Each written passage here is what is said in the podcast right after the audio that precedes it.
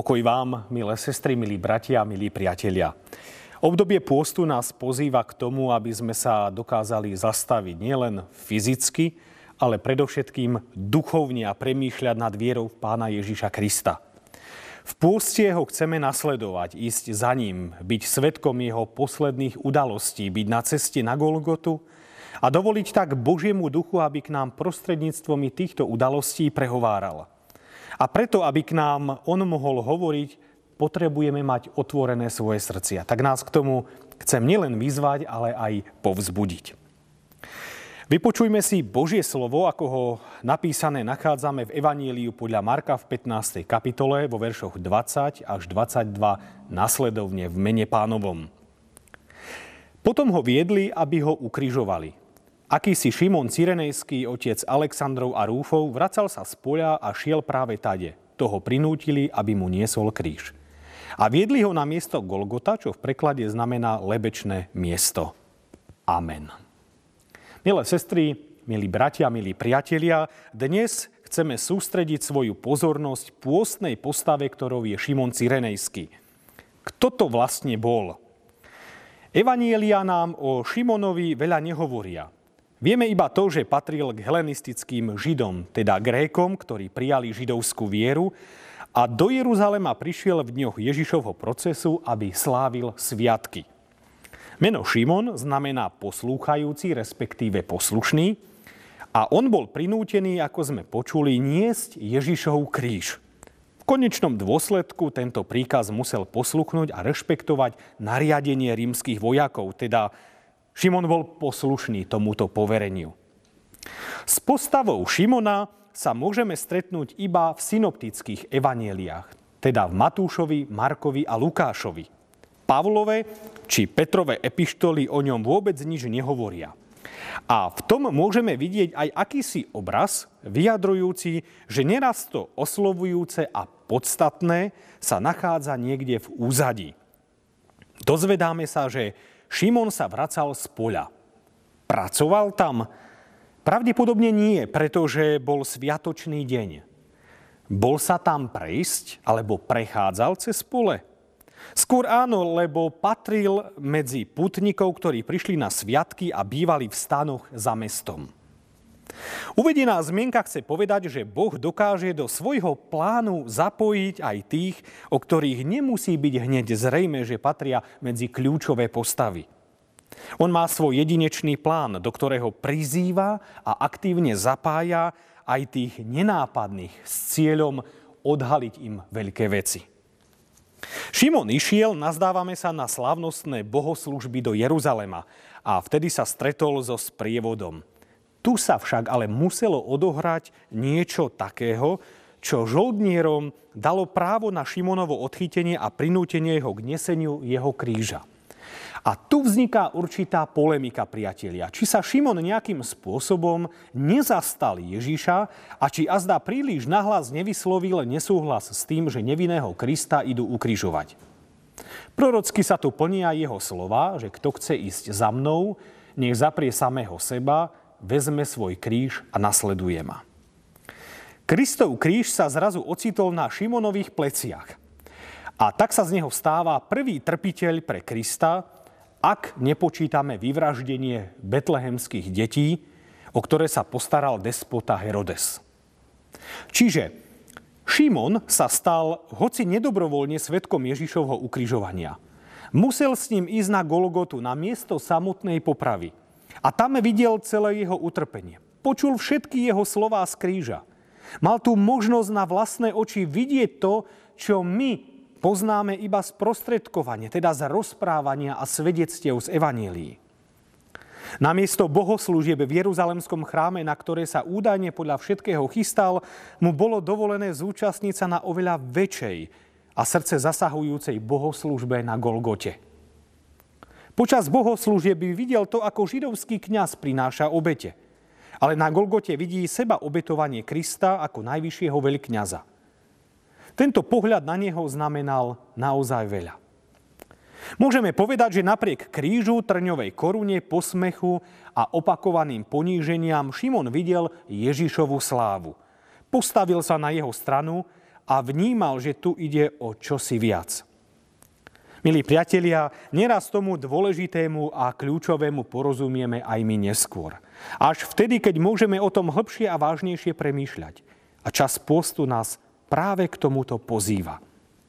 A či Šimon v tej danej chvíli, keď kráčal na Golgotu, vôbec si uvedomoval, čo sa presne deje, s istotou povedať nevieme.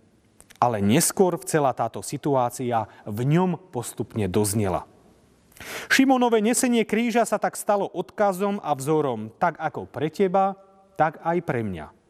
Nebáť sa vykročiť na cestu s Ježišom, na ktorej možno nielen objaviť, ale aj prijať tú novú radosť, nové požehnanie, ktoré by formovali ďalší náš život.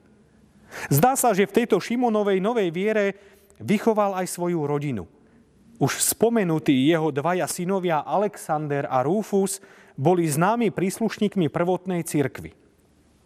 A aj vďaka ich otcovi, ktorý na začiatku kládol odpor, no neskôr ho zážitok na Golgote vnútorne zmenil. Preorientoval jeho priority. Apoštol Pavol spomína aj ich matku a uvádza, že aj jemu bola akoby matkou. A takéto dôsledky to malo pre jeho celú rodinu. Že niesol kríž a videl Ježiša zomierať pre hriechy ľudí celého sveta. Šimon už nikdy nezabudol na to, čo sa na kríži udialo. A práve to je potrebné, aby sme sa i my sústredili na Kristov kríž a nezabúdali na to, čo sa na ňom udialo. Potom aj my, aj naše rodiny budú zachovávať vieru v Krista. A preto, priatelia, pôst je vhodný na to, aby sme si všetko aj my na pripomenuli. Potom i nám bude stretnutie s trpiacim Ježišom na požehnanie pre nás samých, naše rodiny, naše okolie, ale aj pre naše církevné zbory. Šimon pravdepodobne nevedel, komu to vlastne vbehol do cesty. Cílenie on nevyhľadal stretnutie s Ježišom. Proste prijal to. A neskôr sa mu to stalo obrovským požehnaním. A na záver. V tomto príbehu osobne vidím dve výzvy pre dnešok. Tá prvá pre súčasnú vojnovú situáciu. Pomáhať niesť ťarchu toho druhého – je to služba, na ktorú nie je potrebné mnoho slov, ale iba milujúce a ochotné srdce. A predsa je také dôležité a potrebné, aby sme si ako ľudia pomáhali.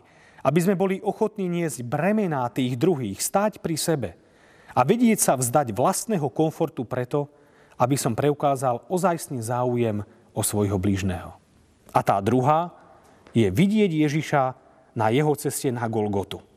Ježiš nesie ťarchu, ktorá na neho uvalila slepá nenávisť. Nosí so sebou všetky horkosti. Nosí kríž opustených a slabých. Berie na seba všetku ľudskú bolesť a tragédiu. Každé naše zlyhanie, všetky naše viny a hriechy.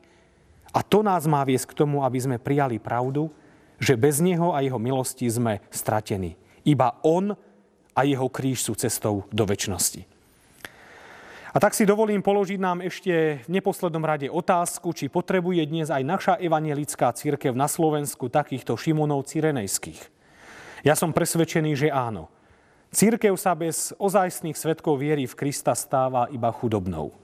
Ľudia, ktorí milujú Ježiša, ktorí ho nasledujú s cieľom žiť na Božiu slávu a vydávať o ňom svedectvo spásy, tak budú chcieť žiť tak, aby to bolo oslovujúce.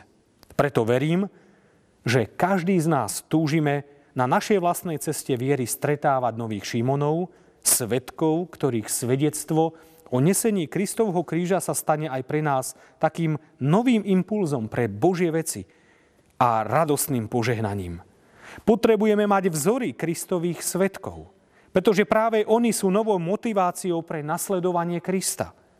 A nie len, aby sme prosili Boha o odvážnych svetkov viery, ale môžeme ho prosiť o to, aby sme sa takýmito Šimonmi stali aj my vo svojich rodinách i v cirkevných zboroch. Lebo byť Šimonom neznamená len stretnúť sa s neprajníkmi a čeliť ich útokom, ale predovšetkým, a to je toto radostné a povzbudzujúce, byť blízko pána Ježiša. Vidieť a počuť ho a hlboko pochopiť, čo znamená jeho kríž.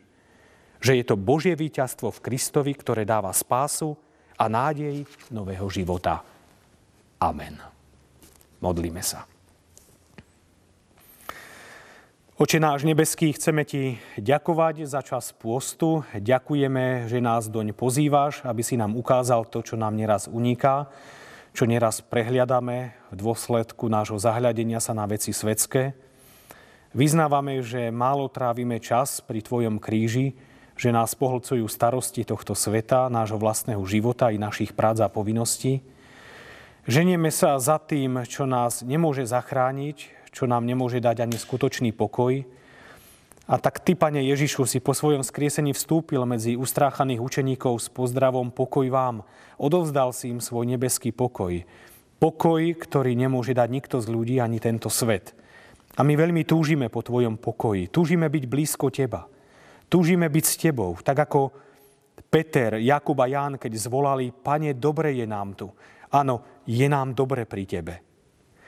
Ďakujeme, že aj dnes si bol takto pri nás so svojím slovom, že si sa k nám prihováral, že si nám dal za vzor Šimona Cyrenejského, ktorého stretnutie s tebou orientovalo iným smerom. Že si mu nielen dal vidieť a počuť, ale aj poznať pravdu, ktorá zachraňuje pre väčnosť. Pane Ježišu, aj my chceme kráčať za Tebou, chceme brať svoj kríž a nasledovať ťa, chceme tak robiť vo vedomí, že úzka cesta vedie do plnosti života, do Tvojho kráľovstva, do našej očiny, Tebou pre nás pripravenej. Aj my, Pane, túžime potom, aby naše nasledovanie Teba bolo požehnaním aj pre ľudí v našom okolí, pre naše rodiny, našich priateľov. Daj nám väčšej odvahy a múdrosti, aby náš život a naše svedectvo bolo o zjavení Tvojej moci a slávy na spasenie. Nech sa za Teba nikdy nehambíme a nech sme smelými vyznávačmi smelými apoštolmi Tvojho kríža, v ktorom je odpustenie a nový život. Amen.